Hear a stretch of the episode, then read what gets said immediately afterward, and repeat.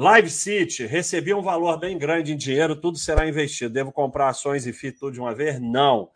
Nós temos um FAQ na Baixa, lá, na Baixa.com sobre isso. É, o pequeno investidor amador mexer muito dinheiro nunca é bom. Muito dinheiro de uma vez.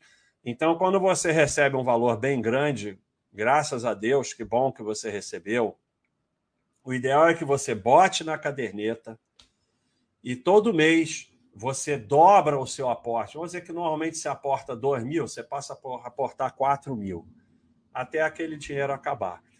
Você botar tudo de uma vez, aí você bota tudo de uma vez em ações e FIA. Aí a partir de amanhã desaba tudo. Aí daqui a um pouco você vende tudo.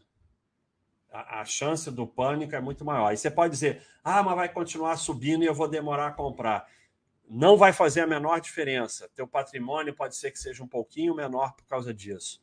Agora, se você vai vender tudo no fundo, aí você realmente deu um baque no seu patrimônio. Então, o pequeno investidor ele tem que se proteger do risco.